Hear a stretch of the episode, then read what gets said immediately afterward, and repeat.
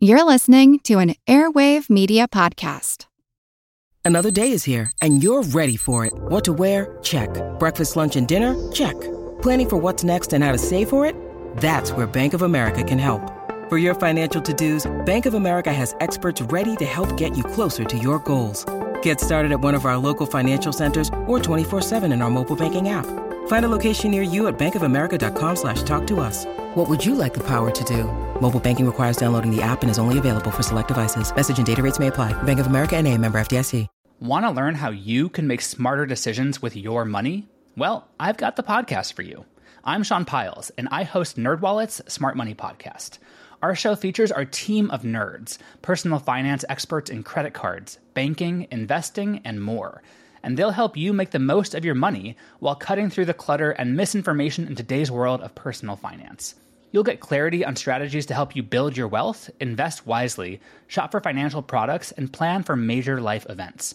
Listen to NerdWallet's Smart Money Podcast wherever you get your podcasts. Recorded in Chicago, Illinois, with your hosts, Ken, Matt, Neal, and Jeff. This is Triviality.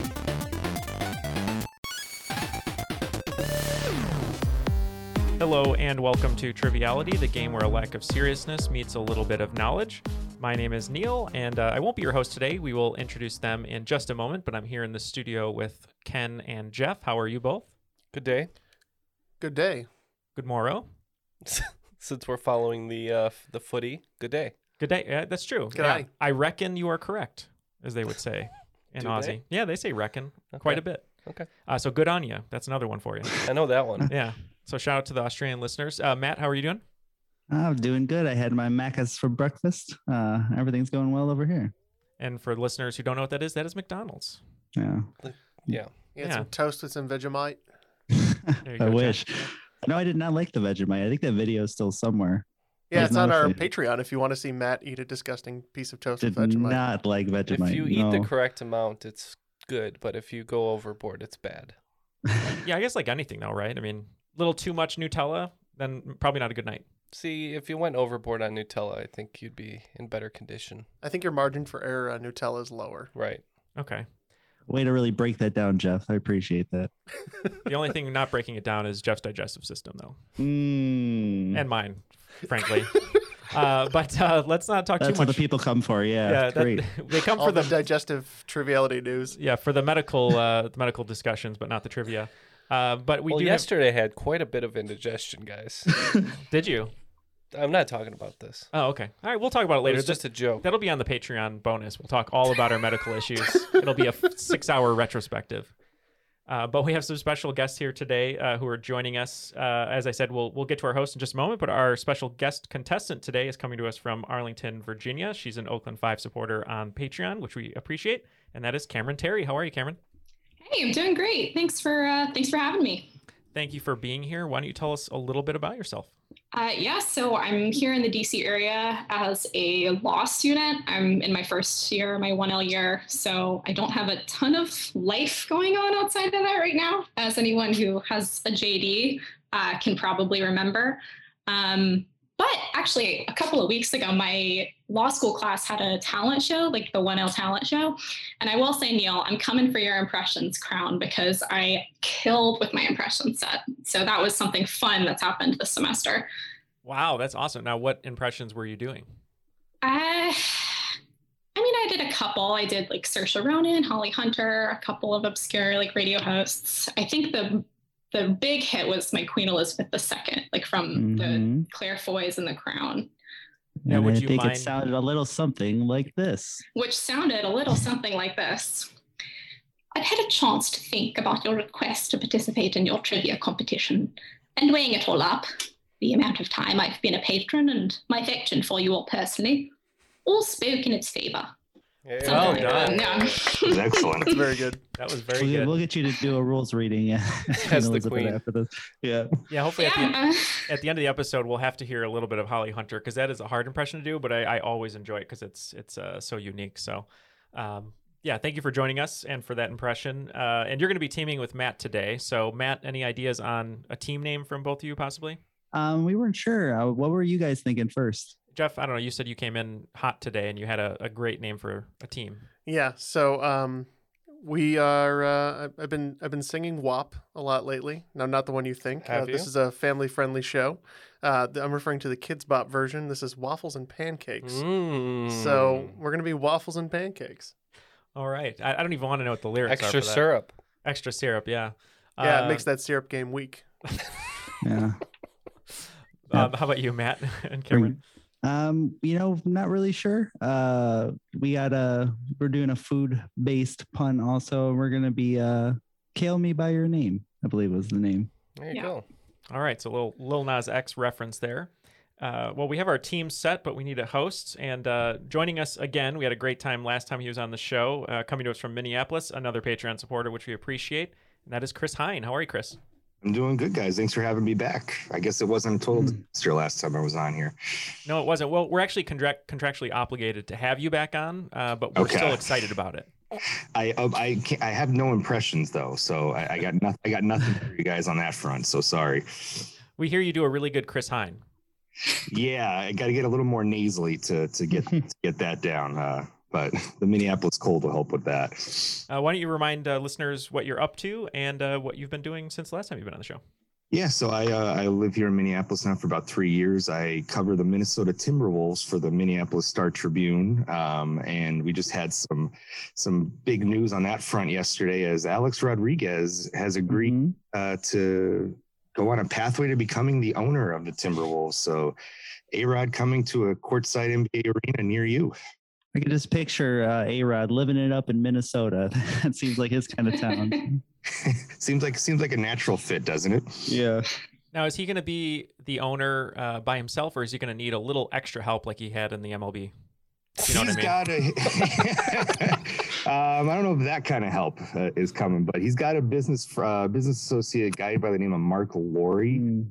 Um, that was uh, that's kind of I guess I don't know how much of the money is Yeah. behind this, but they're the two Some names that small, for the deal. small injections of funds that he needed is what hmm. how we'll get through Yep. I don't know what you guys are talking about. Yeah, Ken is Ken is blissfully aware, but he's just a big Alex Rodriguez fan. Big Huge. I guy. love baseball. Is that the sport that he plays? Yeah, Yeah, baseball. Yes. Okay. Uh, well, thank you, Chris, for joining us and for writing a game. Um, and uh, I guess we can't start the game without hearing the rules. So, Cameron, you're our guest today. Uh, what rules read would you like to hear? Oh, I just love the classic. I'd love to start it off with that. All right, Darren, take it away.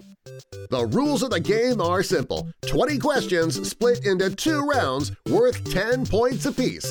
At halftime, there'll be a special swing round designed by this week's host. After regulation, players will enter the final round with the points that they've accumulated and will have a chance to wager 0 to 30 points on five categorized questions. At the end of the game, someone will be named the cream of the crop.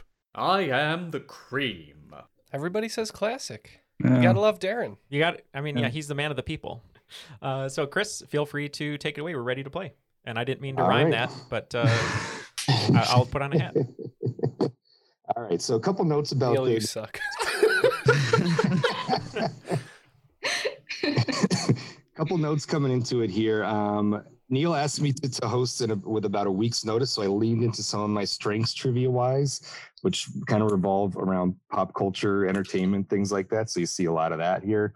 And um, categories might offer a hint, they might not. Sometimes I just got lazy and couldn't come up with anything. So, so here we go. Number one is stormtroopers. Over the last 20 years, four different actors have won a total of one Oscar and three Primetime Emmys for playing this historical figure. In terms of the Emmys, two actors, Albert Finney and Brendan Gleeson, each took home lead actor in a miniseries for projects titled The Gathering Storm and Into the Storm. More recently, a veteran actor took home the 2017 Emmy for Best Supporting Actor in a Drama for playing this man. It gave him three Emmys in the drama categories to go with three lead actor and a comedy Emmys he won in the 1990s. Name the historical figure for 10 points and the most recent Emmy winner for an extra two. These guys are locked in in the studio. So what do you guys think?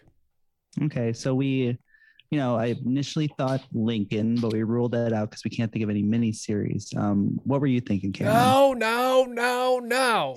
I was, I don't know. Um, thinking about the crown still, I was thinking either like Elizabeth's father, Bertie, or Winston Churchill, because I think those have both Oh. played fairly often, but I don't know if Brendan Gleeson has ever played. Well, I think that's a good guess. So, um, you know, let's just lock that in. So we're gonna go with Churchill. Jeff and I had a, a very similar conversation. We were doing uh, really bad Churchill impressions, uh, talking about, you know, they'll fight us on the seas and underwater. You know, Wow, that that's really bad. yeah, it's really bad. Uh-huh. Anyway, uh, we also went Churchill, and I believe for the bonus, we put John Lithgow. So those are our two Mm. answers. And we're getting points for everybody here. The correct answer is Winston Churchill, and John Lithgow is the bonus Mm. answer. He played Winston Churchill in season one of The Crown. Cameron, I with, with the Claire Foy impression, I thought, wow, this is going to be a going to be We a. could have replicated the whole show, just yeah, back and forth. If, if only if only I had a Churchill impression. We're not using Neal's. It's no good. Neal will not be winning the Oscar. I will not. Actually, I, I wasn't even doing it from memory. I bet if I heard it, I could do it. But yeah, off the top of my head, it just sounds like I'm a schoolyard bully or something. All right, great excuses. Let's move on to question two. All right. Question two. Uh, you have a shot. In the board game Pandemic, how many of the four diseases do you have to eradicate before you win the game? Too soon. Uh, I know. Uh, I've never played this game before. Matt, have you? No. We're gonna lock in over here, guys. You can feel free to talk. I, I know when me and Jeff played Pandemic, it ended up like it like it is now.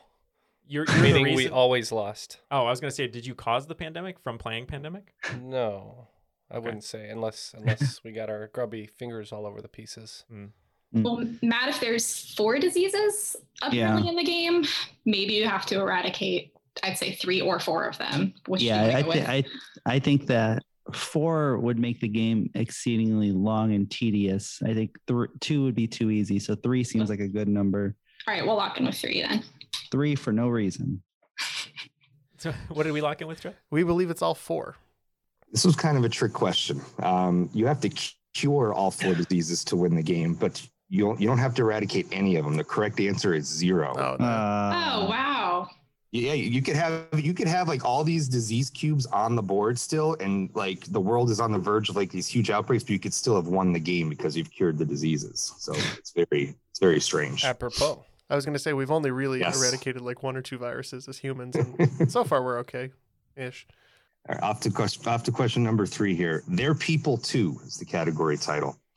Season seven of The Office opens with a lip dub of the 1968 top 10 cover of this Isley, of the Isley Brothers is Nobody But Me by this group, whose name makes it sound as if it belongs on another NBC sitcom that was airing at the same time. We had a long discussion here. I don't really know The Office. Jeff does, and he recognized the reference, but uh, we are kind of taking a guess. So we're gonna lock in with a guess over here. hmm Yeah, we also know The Office, I believe, but that does not actually help in this question. So, what shows do you think we're on around the same time? We know at the same time NBC was also airing on its like comedy Thursdays community and Mhm. uh, Parks and Rec and 30 Rock. And so going off the 30 Yeah. Rock line, we just made up a band called the Rockabillys because it sounded like something that would exist in 1968. hmm It's definitely a genre, but uh, we couldn't pull it, so I don't. I don't know. I just kind of threw in the towel. So the correct answer is the human beings. Oh, the Greendale Human Beings! The Greendale Human Oh, Beings, yes. That's awesome. That is that is the correct thing. They were a- kind of a one-hit wonder band in the '60s. They didn't really have any other hits, but they had that that "Nobody But Me" song that The Office just kind of went with in the opening episode of season seven. That was their only hit. All right, so they were a one-hit wonder band. So question four has to do with a band that's actually technically a two-hit wonder band. Referenced later in this episode of The Office was this band, who, contrary to public perception, escaped the infamous label of being a one-hit wonder. In 1997, they followed up their massive nonsensical hit with the ballad I Will Come to You. The song, co written by two of my personal favorite songwriters, Barry Mann and Cynthia Weil, peaked at number nine on the Hot 100, thereby giving this group a second top 10 hit. So our discussion has kind of been all over the place. We talked about New Radicals maybe because we didn't know if they had just two hits or uh, Duncan Sheik. Uh, we're having a little bit of trouble figuring out the clue of nonsensical hit. Um, and I, I, I really have nothing here, Jeff. I'm not really sure what you want to lock in with. Do we just want to say tub thumping? We know it's about the right time. Okay. Yeah, we'll go Tub Thumping by Chumbawamba as our official answer. Looks like you guys got knocked down. Yeah, I just I'm thinking 1997. Um, we just kind of thought uh, Chumbawamba initially, um, but then I was just thinking about that Barenaked Lady song. One week has a, a lot of nonsensical parts in the middle of it, and I don't know if they have a second hit, but that sounds like it might be it. So we locked in with Barenaked Ladies. Over their 30 year uh, prolific career. So in that episode, the, the episode revolves around nepotism, and Michael Scott has a quote along the lines of, "Do you think they should have had open auditions for the band Hanson? What if no one named Hanson showed up?" The correct answer is Hanson. Hmm. Bop. Question five. The category is speaking of grass. Uh, Creed in The Office. Creed Bratton uh, is the actor's name. He was in a, a group in the '60s called the Grassroots and and that segues into this question which says in 2020 gallup released data from a poll that posed the following question keeping in mind your answers are confidential do you yourself smoke marijuana what percentage of americans said yes i'll give you a range of 4% either way Now, now, quick question um, for clarification. What if you smoke two joints in the morning and smoke two joints at night? Uh-huh. And then Does that does that count joints. for double or Yeah, that's smoking for two. okay? Well, on that note, we, we already had uh, a blunt over here, so we're locked in. Oh, great. Great. So we um we're not doing that on this side. Uh we I started at I think 20% was a good starting point um playing higher or lower and you think it's a little bit higher. Yeah, I'd go closer to 30. Okay, what about 28%? Sounds sounds good. For no reason again, we're locking in with 28. It's not no reason. It's logic and reason. Oh, you're right. For all the logic and reason, we are going with 28%. All right. Uh, we had a d- discussion over here. I thought maybe it was 40%, which might seem kind of high. Jeff said maybe not. Let's let's not go that high. So we ended up going with 20% to give us, uh, you know, the teens and the early 20s. And just for the record, my independent uh, guess for no points is forty percent. Okay. So I think this is an exercise in just how truthful Americans are when they fill out polls. Um, the correct answer, according to the Gallup poll, was 12%. Ooh. Wow. 2% and 8% would have given you the correct answer. So I, I was sho- shocked when I found that myself. I think people might be lying when they're. when Uh, yeah. They probably don't trust that the person who's polling them is going to come and find them, you know. Are you a cop? You have to tell me if The, you're a the cop. pollster had a cop mustache. Yeah, that's the rules. Yeah, tell me you're a cop, pollster. All right. After five questions, it looks like uh, both teams got one question right and bonus points for waffles and pancakes. So it's 10 to 12. Hmm. All right, moving on to question number six. The category is moo. In 2019, what was the best selling type of white milk according to data from the USDA? We are locked in over here. Um, so, as the resident milk expert, uh, as it goes in all of The our milkman. yeah, as the milkman, as they call me, um, I'm just thinking about uh, storage space at the grocery store, and it seemed to me like two percent takes up the most space there. So logically, that would be right. Are you okay with us going with two percent, Cameron? Yeah, lock it in. All right, we are saying two percent. We had a very similar discussion. We both had 2% growing up in our households, and we thought it's either between that or skim milk, depending on how healthy people wanted to be. And we said we don't think people are trying to be healthy, so we also locked in with 2%. Edging out 2% for the first time in a few years was whole milk. Wow. Wow. Is on an upward swing uh, recently in America. Go figure, right? With all the health kicks going on. But whole milk was the best selling type of white milk. That makes sense to me though, because I think all the people that are health conscious are switching to almond or soy or some of the alternatives. That is true. So, Oh. That's a good point. All right, off to off to question number seven. On that note, um, the category is incoming. At the Emmys last year, Dan Levy won for writing, directing, and acting in Schitt's Creek. In doing so, he duplicated a feat only accomplished by this famous actor, who pulled it off in the 1970s over multiple years. Okay, we are locked in over here. Okay. Um, so 70s TV, um, boy, not not a strong suit for me or you either, right? No, not at all. This was before blind your spot. TJF era, Matt. yeah. My my TV knowledge starts and ends with Full House, to be honest. Uh, so I think I think um, we're thinking Andy Kaufman. Uh, just thinking he was possibly winning some Emmys for being on Taxi. Uh, I don't know if he did any writing or directing. I think he did around that time, doing different one man shows and that kind of thing. So we're just going to lock in with Andy Kaufman. We had a, a discussion about uh, actors, directors, sort of all around talents uh, in the 70s. First, we said maybe Dick Van Dyke, but we knew he was uh, more, I guess, in the 60s. But off that train, uh, we went to Carl Reiner, who had written on Dick Van Dyke and was also an actor. Um, we thought, well, maybe maybe not. And we thought maybe Ed Asner, but we actually settled on Rob Reiner because uh, he was on All in the Family. He is a very successful director uh, and writer, and we thought maybe he could have pulled off this feat. So that's our official answer. The category was a, was a bit of a clue here. Uh, incoming is something that was often said in the show MASH when wounded mm. were into the camp, and Alan Alda is the correct answer. Yeah.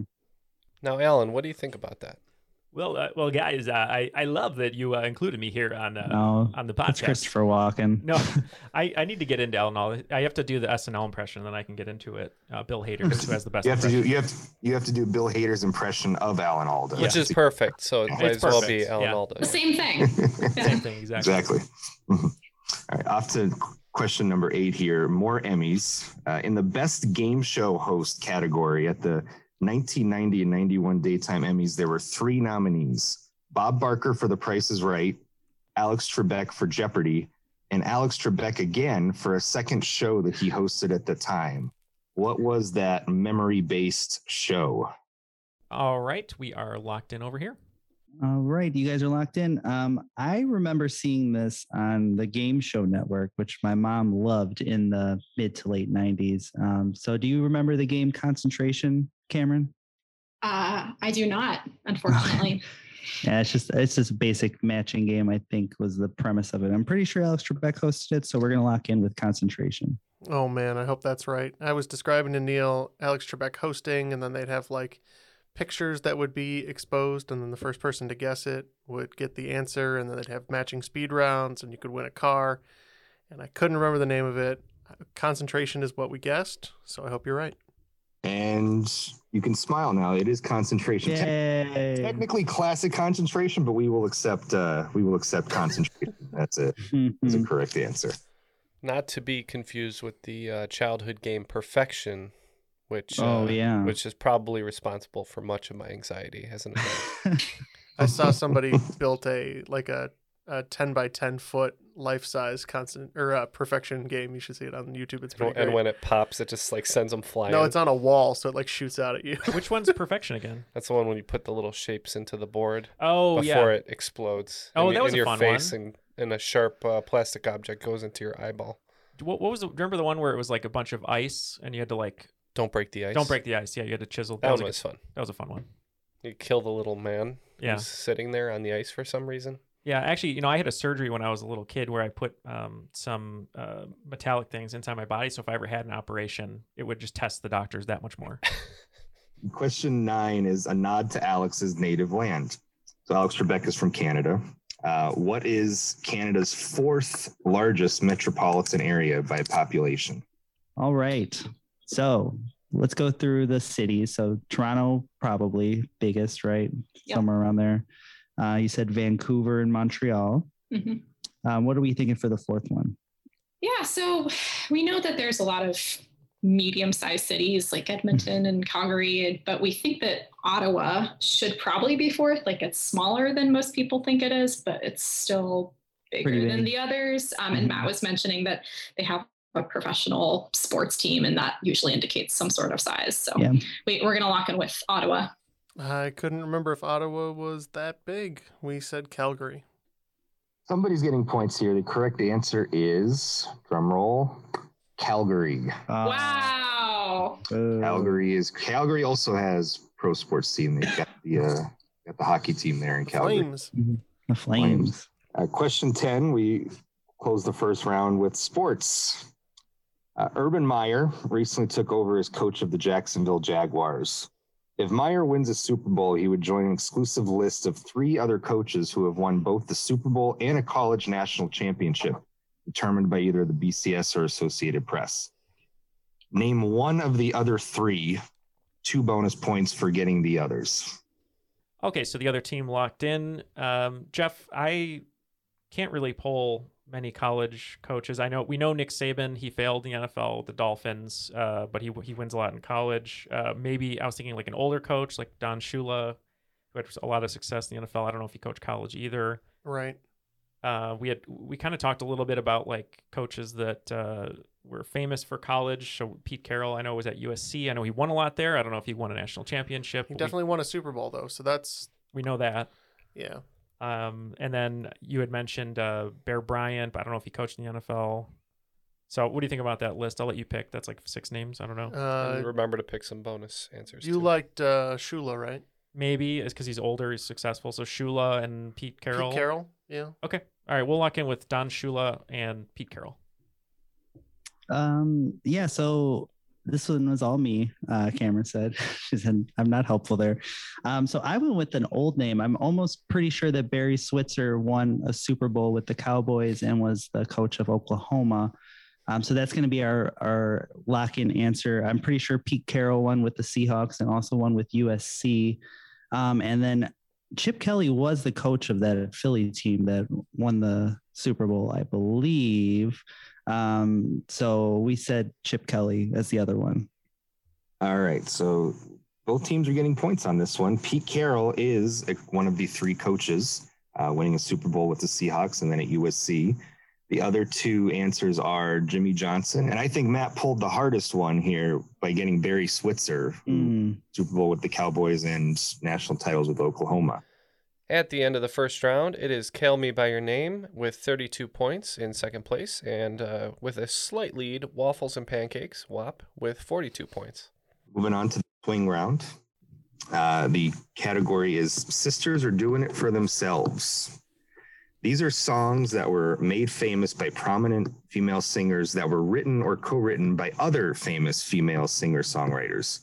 I'll give you the title of the song and the year of the most popular version. Some answers uh, may be used twice, so there are going to be some repeats showing up here. Uh, and I'll give you another hint too. If you can kind of think about the, the year and the time frame of what artists might have been popular during that time, it might lead you to who some of the writers were. Um, so here we go.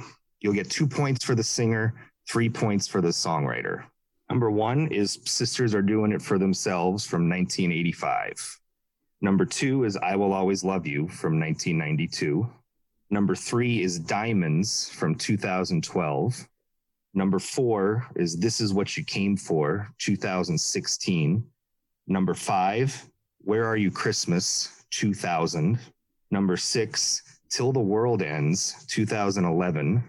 Number seven, Miss Independent, 2003. Number eight, I Do Not Hook Up, 2009. Number nine, Breakaway, 2004. And number 10, You Make Me Feel Like a Natural Woman, 1967. All right. We will go over these questions and be back with our answers. Want to learn how you can make smarter decisions with your money? Well, I've got the podcast for you. I'm Sean Pyles, and I host NerdWallet's Smart Money Podcast. On our show, we help listeners like you make the most of your finances. I sit down with NerdWallet's team of nerds, personal finance experts in credit cards, banking, investing, and more. We answer your real-world money questions and break down the latest personal finance news. The nerds will give you the clarity you need by cutting through the clutter and misinformation in today's world of personal finance. We don't promote get rich quick schemes or hype unrealistic side hustles. Instead, we offer practical knowledge that you can apply in your everyday life. You'll learn about strategies to help you build your wealth, invest wisely, shop for financial products, and plan for major life events.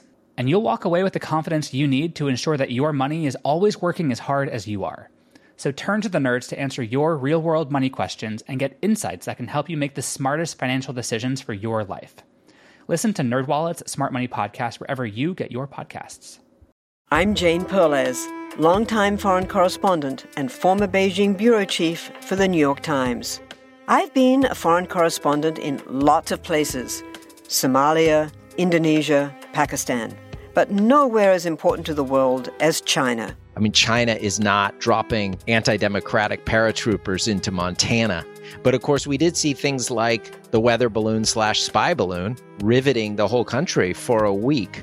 This is Face Off, an eight part series in which we'll take you behind the scenes to key moments in the tumultuous US China relationship. We'll speak with a diplomat, a spy, a tech reporter, a US admiral, even Yo Yo Ma. Plus, my pal and noted China historian Rana Mitter joins the conversation. We'll look at what's driving the two nations apart and explore whether anything can help bring them back together. Face Off launches April 9th. All the answers are now locked in. Let's go back to Chris for the questions. We'll give our answers. Today's swing round was Sisters Are Doing It for Themselves. These were songs made famous by prominent female singers, written or co written by other famous female singer songwriters. Two points for the singer, three for the songwriter. Number one was Sisters Are Doing It for Themselves from 1985. This one we had a little trouble with. It was something that was outside of our range, but we just took a big guess and said it was Wilson and or Phillips for both. Wilson wrote it, Philip sang it. I don't know. Uh, we we didn't know this one either. Uh, we thought maybe this is a Donna Summer joint. It's you know a little fun, upbeat, and we thought Cyndi Lauper just having fun and writing the song. Call Me by Your Name circled this one uh, with their discussion. The correct the correct answers are singer Aretha Franklin, Mm, Annie Lennox. Mm. It's very popular in the mid '80s. you did say Um, Aretha at one point. You did, yep. Uh, number two is "I Will Always Love You" from 1992. This one we knew right away, uh, famously written by Dolly Parton, who also performed a great version of it, and uh, made more famous by Whitney Houston. Yeah, we also knew this one pretty much immediately. We had Whitney Houston singing and Dolly Parton writing. And five points for both teams. Singer Whitney Houston, writer Dolly Parton. Uh, number three is Diamonds from 2012. This one we had a little bit of a discussion on. Uh, we thought maybe it was the Shine Bright Like a Diamond uh, song, but even though it's not plural, but we said it was sung by Rihanna and maybe written by Sia before she became huge. Um, I hope you guys are right because we literally said the same thing. Rihanna and Sia. And both teams are right. Five points for both. Wow. That's the singer. Writer is Sia. Very good on that one. Uh, number four is This Is What You Came For from 2016.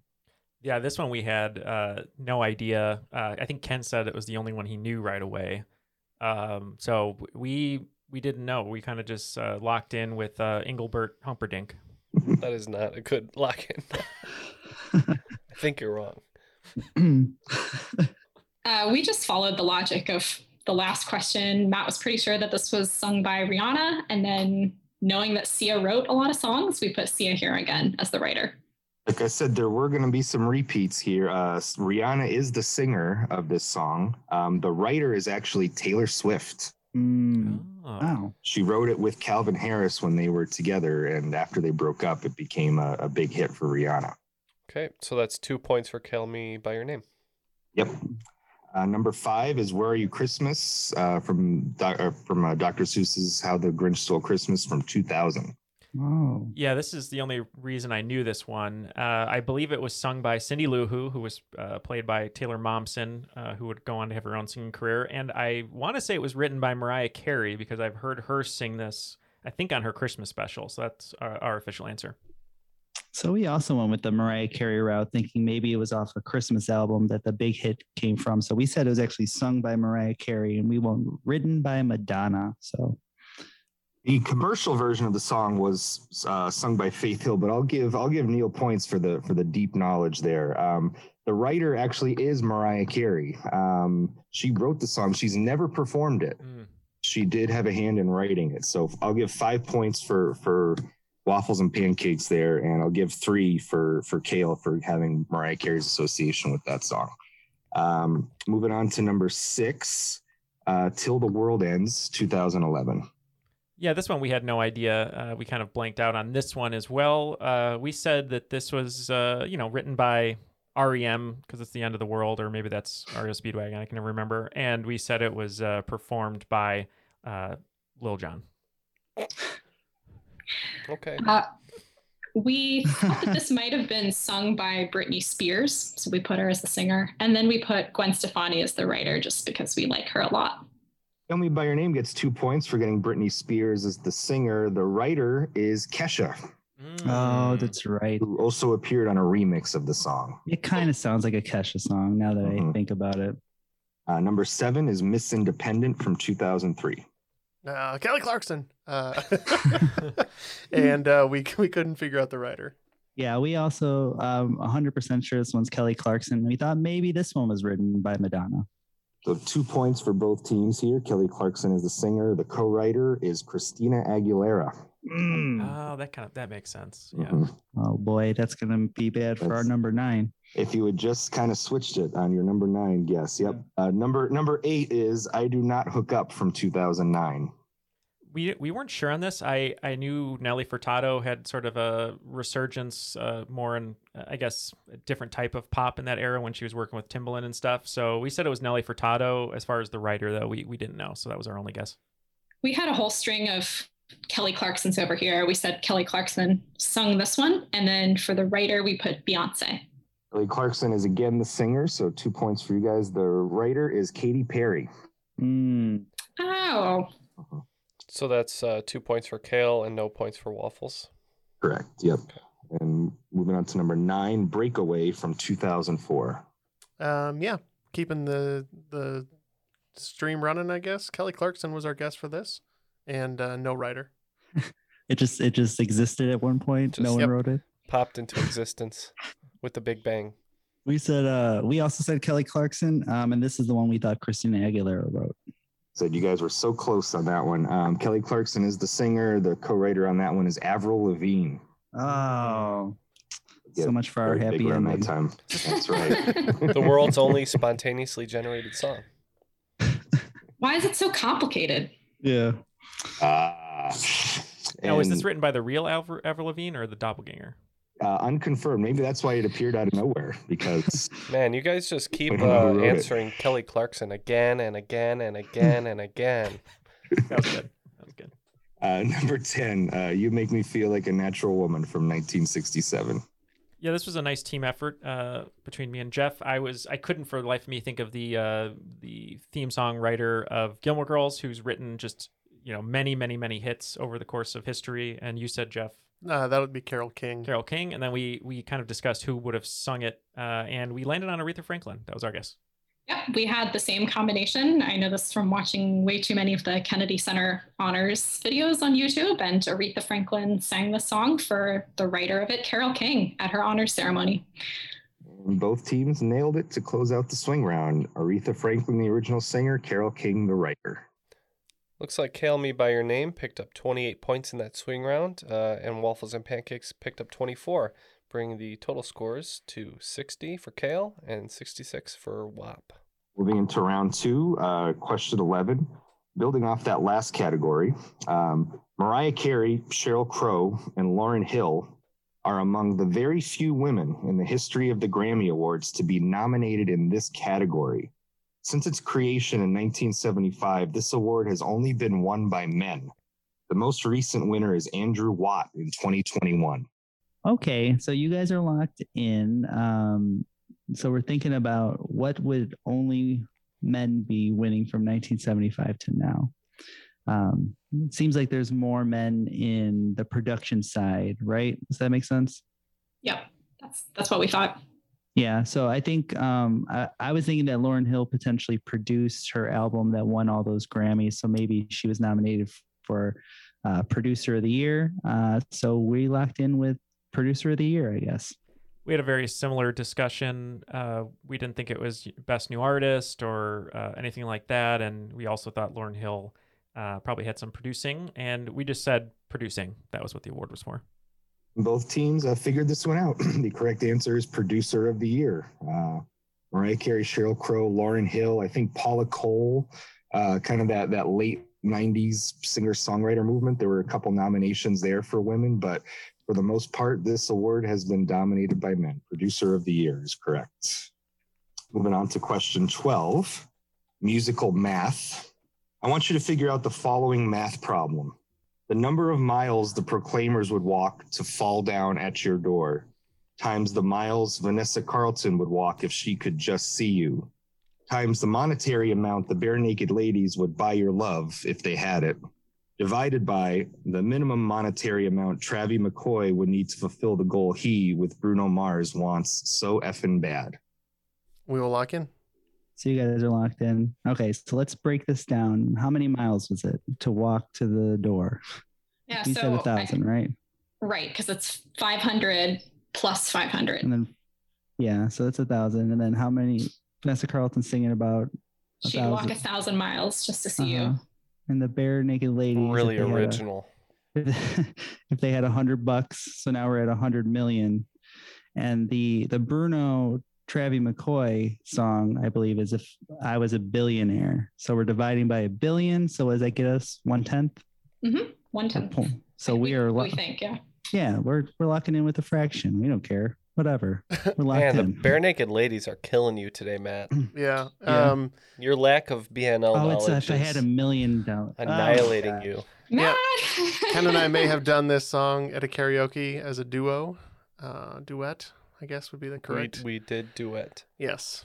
Um, so it's a, if I had a million, so we figure a thousand Yeah. times a thousand is a million times a million is a trillion divided by a billion, a thousand. So that's our answer. Uh, One thousand. Waffles and pancakes gets points. It is a thousand, and they correctly sussed it all out. We have a thousand miles for the Proclaimers, a thousand miles for Vanessa Carlton, a million dollars to buy your love, and Travis McCoy and Bruno Mars want to be billionaires. But don't forget they'd also buy Kraft Dinner. So Who would have guessed in that question it wouldn't have been the math, it would have been the Barenaked Ladies fan knowledge that would have gotten us. Always. four Junos people. And as we said over here, the, the Proclaimers actually walked a thousand. A thousand. A thousand, a thousand miles. Moving on to question 13, fill in the blank. I'm going to read you the first sentence from an Associated Press story that was published on March 7th, 1998. Without fanfare or even a routine announcement, President Clinton signed a bill today giving blank official designation as one of the Great Lakes, at least as far as federal research money goes. It seemed a senator at the time slipped an amendment into a bill to get this lake research money, and in the process, it created a stir about naming it a sixth Great Lake, at least temporarily. Okay, Neal and I are going to lock in with a guess, even though I think we're totally wrong. So we'll see. Mm-hmm. Um. So we were thinking, uh, Cameron. What was what was the lake you were thinking? We were thinking maybe it's Lake of the Ozarks because that's Mhm. in Missouri, and Bill Clinton being from Arkansas, which has the Ozark Mountains in it a little bit, maybe Mhm. wanting to throw his buddy a bone. Yeah. So we're we're locking in with that Lake of the Ozarks. Okay. Um, for some reason, I think it's a much smaller lake that's like between Vermont and New Hampshire, but I can't remember the name of that lake. So we guessed what I think is the sixth largest lake uh, the U.S. touches, which would be uh, Okeechobee. You guys were very close. It is that lake between Vermont and New Hampshire called Lake Champlain. Mm. Damn it. Senator from Vermont, Patrick Leahy, was the one who snuck that amendment into the bill. It's weird to think that I remembered that story from when I was a kid, but couldn't remember the lake.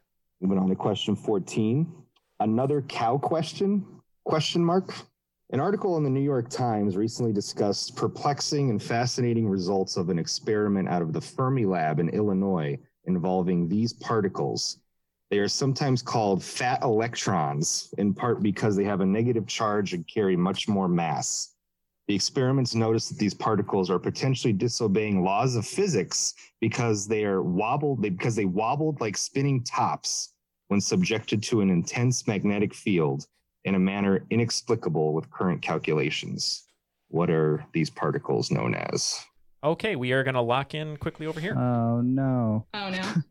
Um, so I remember the story. It is uh, because they're they think it might actually be a new force that they're not sure of, or it's, it, they've it's it's something that gravity and force and the other things don't necessarily explain. Um, I think it, he said it's another cow question. And I remember hearing muon as potentially a type of particle, and I think this might be that. Do you agree? I, I like the reasoning there. Yeah, let's go for it. Okay, so we're gonna lock in with muon. And uh, we have locked in with Muon. Both teams got it. The the category was a was a bit of a hint, and muon is the correct answer. It popped up in my Twitter feed with people, you know, saying this is fine all all across Twitter that there might be particles that are disobeying the laws of physics. So fun week. Yep. and I believe a Muon is actually the 152nd Pokemon.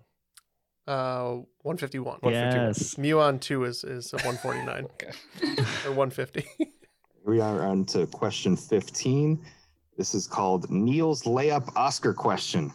What do the following people have in common when it comes to the Academy Awards? Billy Wilder, Charles Brackett, Paddy Chayefsky, Francis Ford Coppola, Horton Foote, William Goldman, Robert Benton, Bo Goldman, and the Coen brothers. We are locked in over here. Okay. Um, so initially we thought maybe these were their debuts being nominated for best director. Um, but that didn't seem we didn't seem like we would know all these names. So we we were locking in with they had multiple movies uh, nominated in the same year for best direction. Is what we said. We um, at first thought it was just not too complicated. We said they all won for writing. I knew all the all these guys won for uh, screenplay. Uh, Coen Brothers, No Country for Old Men, um, Godfather, but Cop- Coppola also won for Patton. Um, but then we just thought if if we need to be more specific, um, those are all based on books. So we said adapted screenplay. Neal was circling it. Um, all these people have won Oscars for writing both original and adapted screenplays. They've won multiple Oscars in both of those categories. Bit of a stumper there. Okay, after five questions, looks like uh, Kale Me by Your Name picked up another 20 points, bringing them to 80. Uh, picking up another 30 points is WAP, and they are at 96. Moving on to question 16 Masters of the Craft. As we tape this, the Masters is going on. Uh, in ter- terms of strokes under par, what is the record, the Masters record for lowest score under par over four rounds, which was actually set in November 2020 when Dustin Johnson finished with this score? I will give you a range of two strokes either way. We will lock in over here. Two, you said? Two either way, yeah.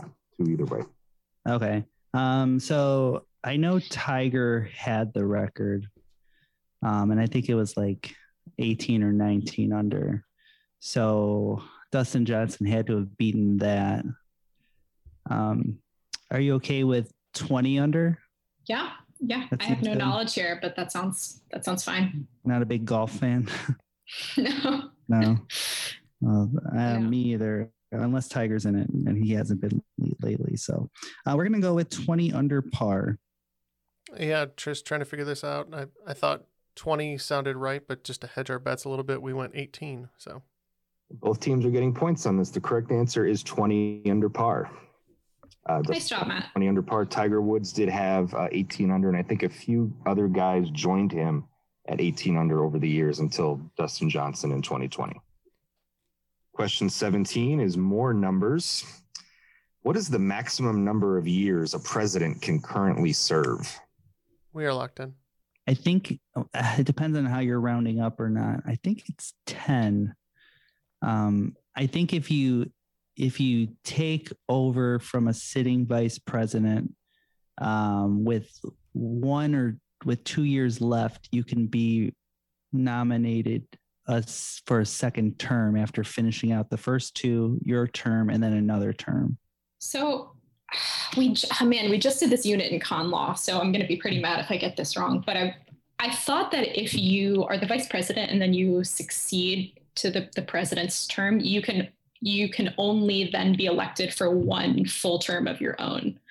So Mhm. they, so they're limited, I think, to but it six. it doesn't matter how long um, they have left on the the the original one. Like if if if it was three years in, you wouldn't be able to run for a second term.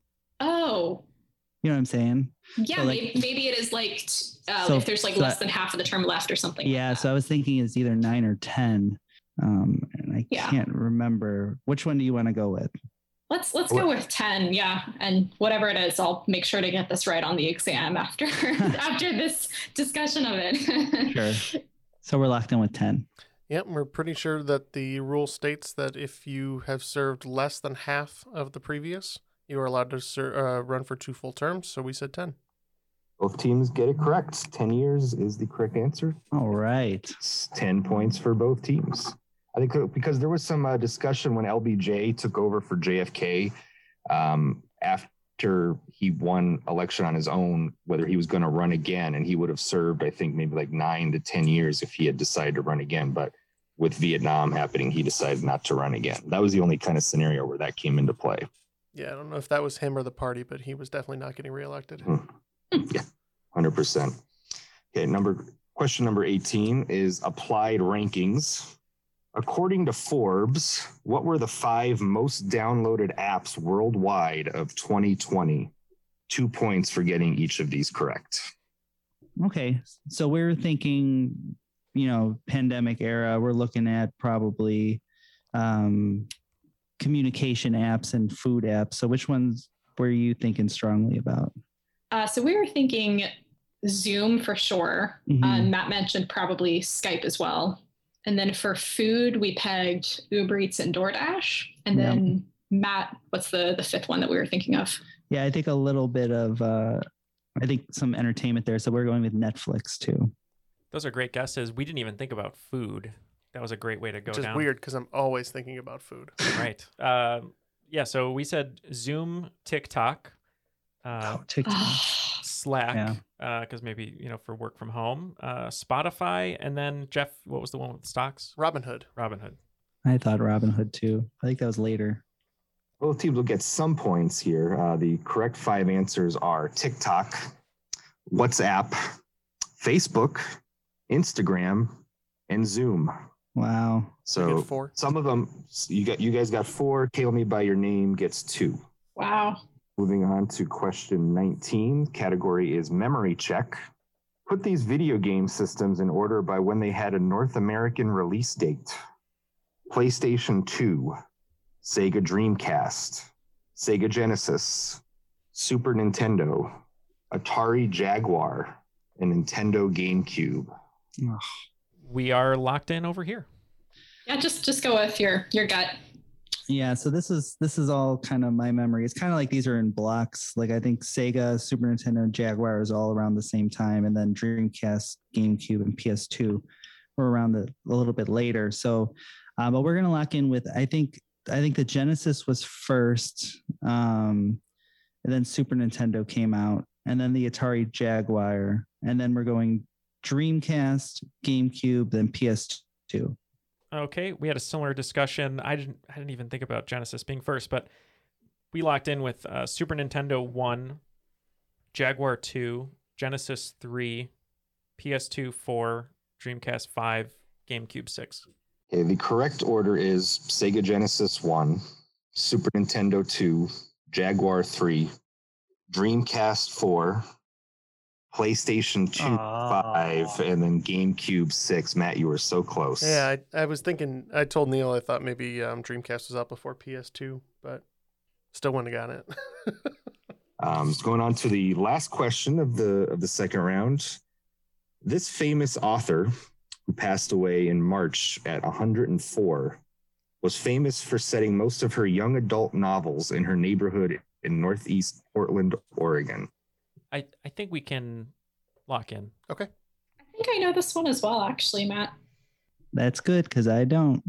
I think this is Judy Blume. I, I feel like I just saw a headline about her passing away. And I, I read those books growing up. Okay. I yeah, I, I saw a Twitter exchange. Uh, I want to say it was an author who I think is continuing her series. I could be wrong, and she's writing in the similar style, uh, or got, at least got hired to do that. Uh, and we locked in with Judy Blume as well. The correct answer is Beverly Cleary. Oh, I wrote I wrote down Oh, both, and they went the wrong way. my, my apologies to Judy Blume if she's still alive and out there. Born February 12th, 1938, and still Oh, living, Judy oh, Blume. I was gonna say, did we? I, this podcast just killed off Judy Blume. Way to Oh go! no. I'd like to offer a public apology to Judy Blume. After regulation, Kale Me by Your Name is in second place with a respectable 102. Waffles and Pancakes, 120. Looks like they're slathering that extra syrup right on there. Here we go with the categories for the bonus round. Fairly straightforward here. Sports ball and pucks, box office receipts, billboard charts, history of games, and eclectic Grammys company. The wagers are now locked in, so let's have the questions. In sports ball and pucks, how many cities or markets in America have at least one team in each of the four major sports? And I will give you a hint San Jose is considered the Bay Area.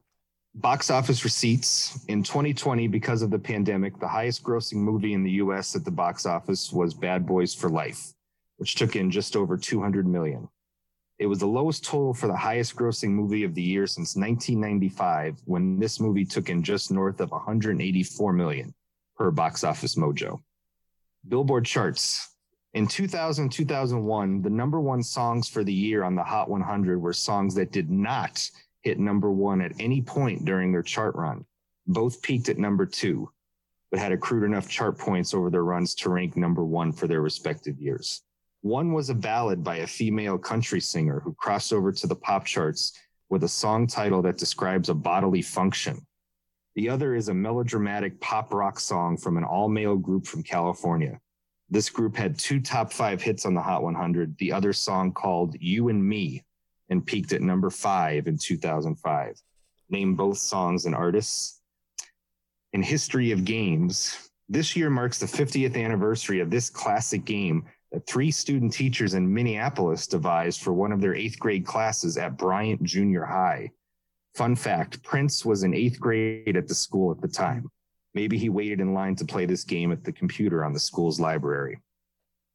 Eclectic Grammys Company. In the various iterations of the Grammy for Best Spoken Word album, three people have won the award three times. One is a former US president, one is a legendary titan of filmmaking who won his awards in 1977, 79, and 82 and the third is a trailblazing writer who won her awards in 1994, 96, and 2003. Who are they? All right, looks like both teams have a uh, challenge ahead of them, so we'll have them deliberate and we'll be right back.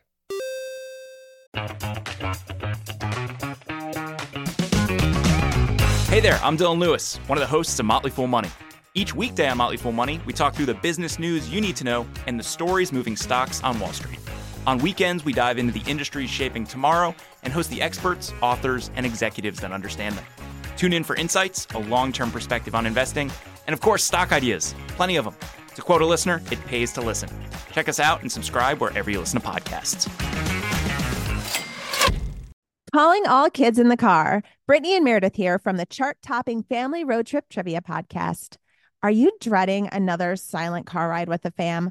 We've got the cure. Three rounds of fresh trivia every single week. Movies, music, even science and Disney. We've got something for every trivia buff in the car. No more crickets chirping on those long journeys. The Family Road Trip Trivia Podcast is your secret weapon for connecting and laughing with kids of all ages teens, toddlers, adults, it doesn't matter. Spark their curiosity and challenge their brains with every episode. New episodes drop weekly wherever you get your podcasts. Search for the Family Road Trip Trivia Podcast and turn those car rides into epic adventures. And we are back for our final answers. Call Me By Your Name wagered 20 points all the way down, and WAP wagered 15 points all the way down. So we'll see how it pans out. All right. Question one was sports ball and pucks. How many cities or markets in America have at least one team in each of the four major sports?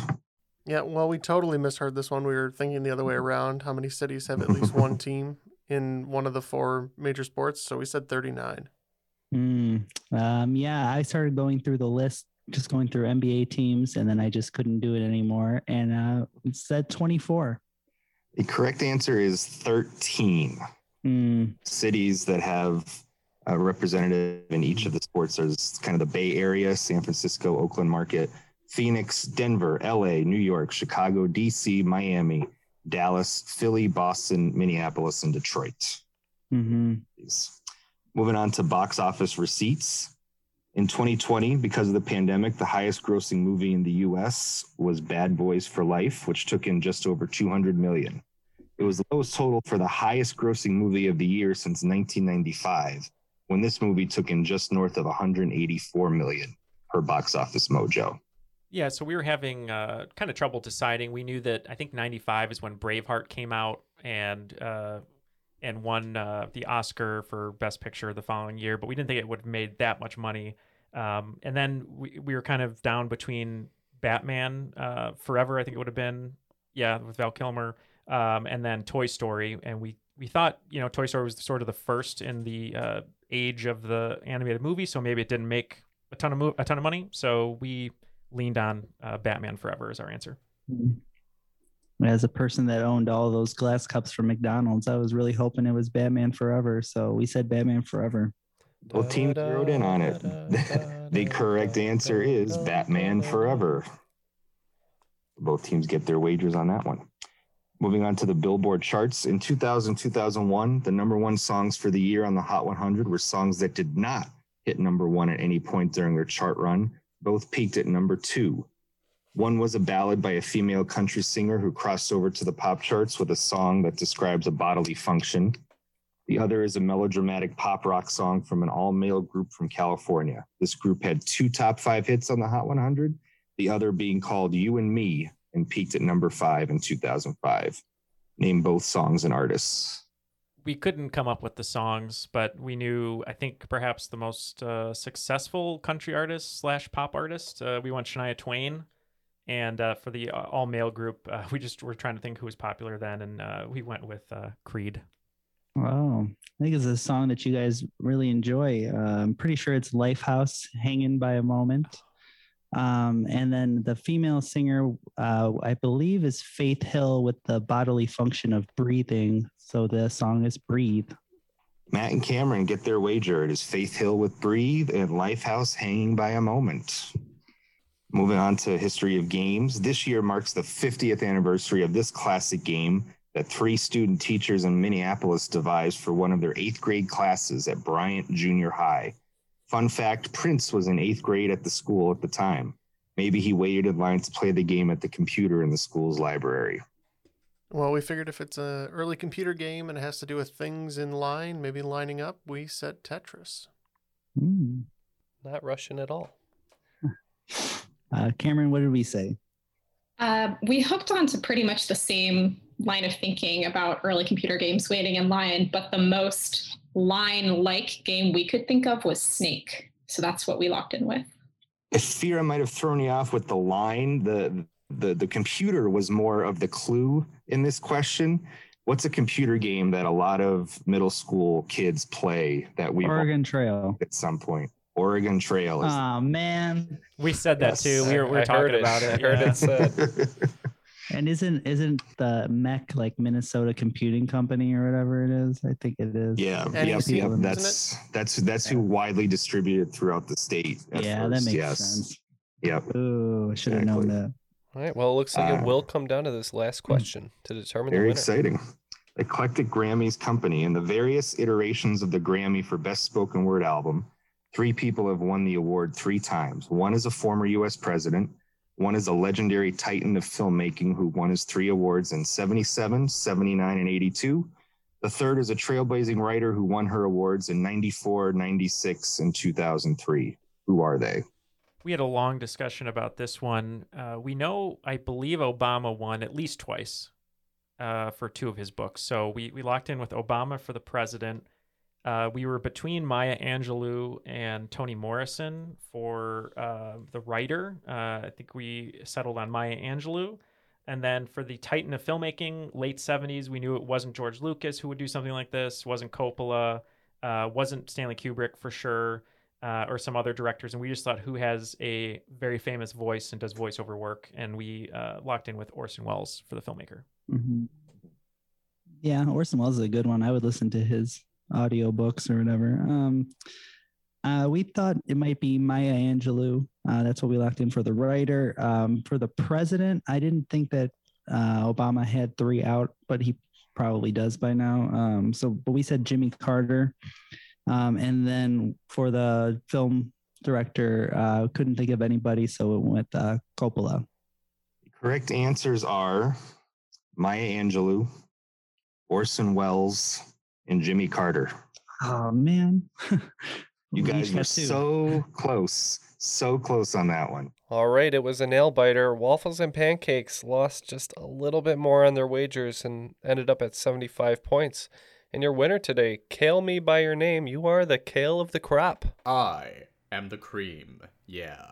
Great game, guys. Wow. 85, uh, 82 points for you guys today. It's a defensive struggle out here.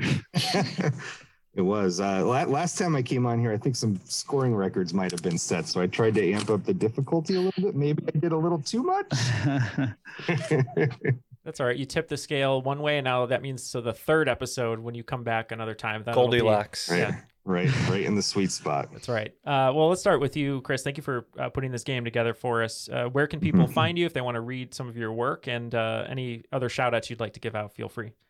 Yeah, so startribune.com uh, if you're in the Minneapolis, St. Paul area or Minnesota, or just uh, curious about Minnesota sports in general, um, read our coverage um, and just in general, if you can subscribe to your local newspaper, this is this is a, a tough time always for for local journalism trying to survive in, in these times. So, you know, if you can throw a few bucks towards your local paper, there are people that are working really hard to try and bring you news that might not otherwise be reported um, if not for local news outlets. So shout out to local news. Great, uh, great shout out there. Uh, anytime you can support local news is always welcome. Uh, Cameron, thank you very much uh, for coming on today. You were victorious. Uh, any final words, shout outs, or anything you'd like to plug? Uh, well, Chris, I thought it was a perfectly written game. So thank you very much Thank you. for that. Yes. Um, uh, I just want to shout out if anyone um, has a creator that's been keeping them sane the last year, um, make sure to support them on Patreon. So if you're not supporting Triviality already, definitely do that. And then anyone else who's been making you smile or laugh or, or anything else like that. Um, yeah, thank you guys. Well, thanks so much. Now we don't need to do our drop.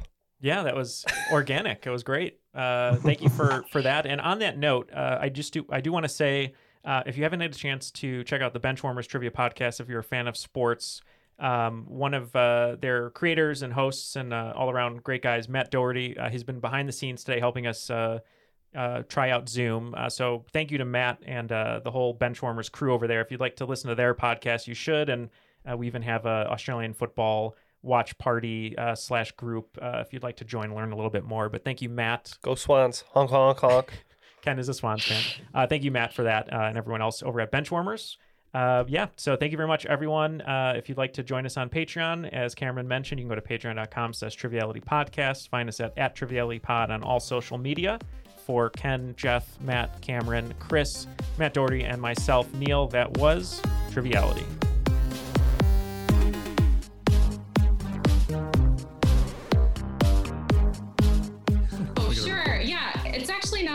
It's just um it's just like doing Sean Connery, but then you make it like a female in the South. So you're like, give me that baby. You guys just can't stay. I appreciate that you're friends with high and all, but this is a decent family here. That's all it is. That was really that was really good. That was great. Nailed it. Thanks.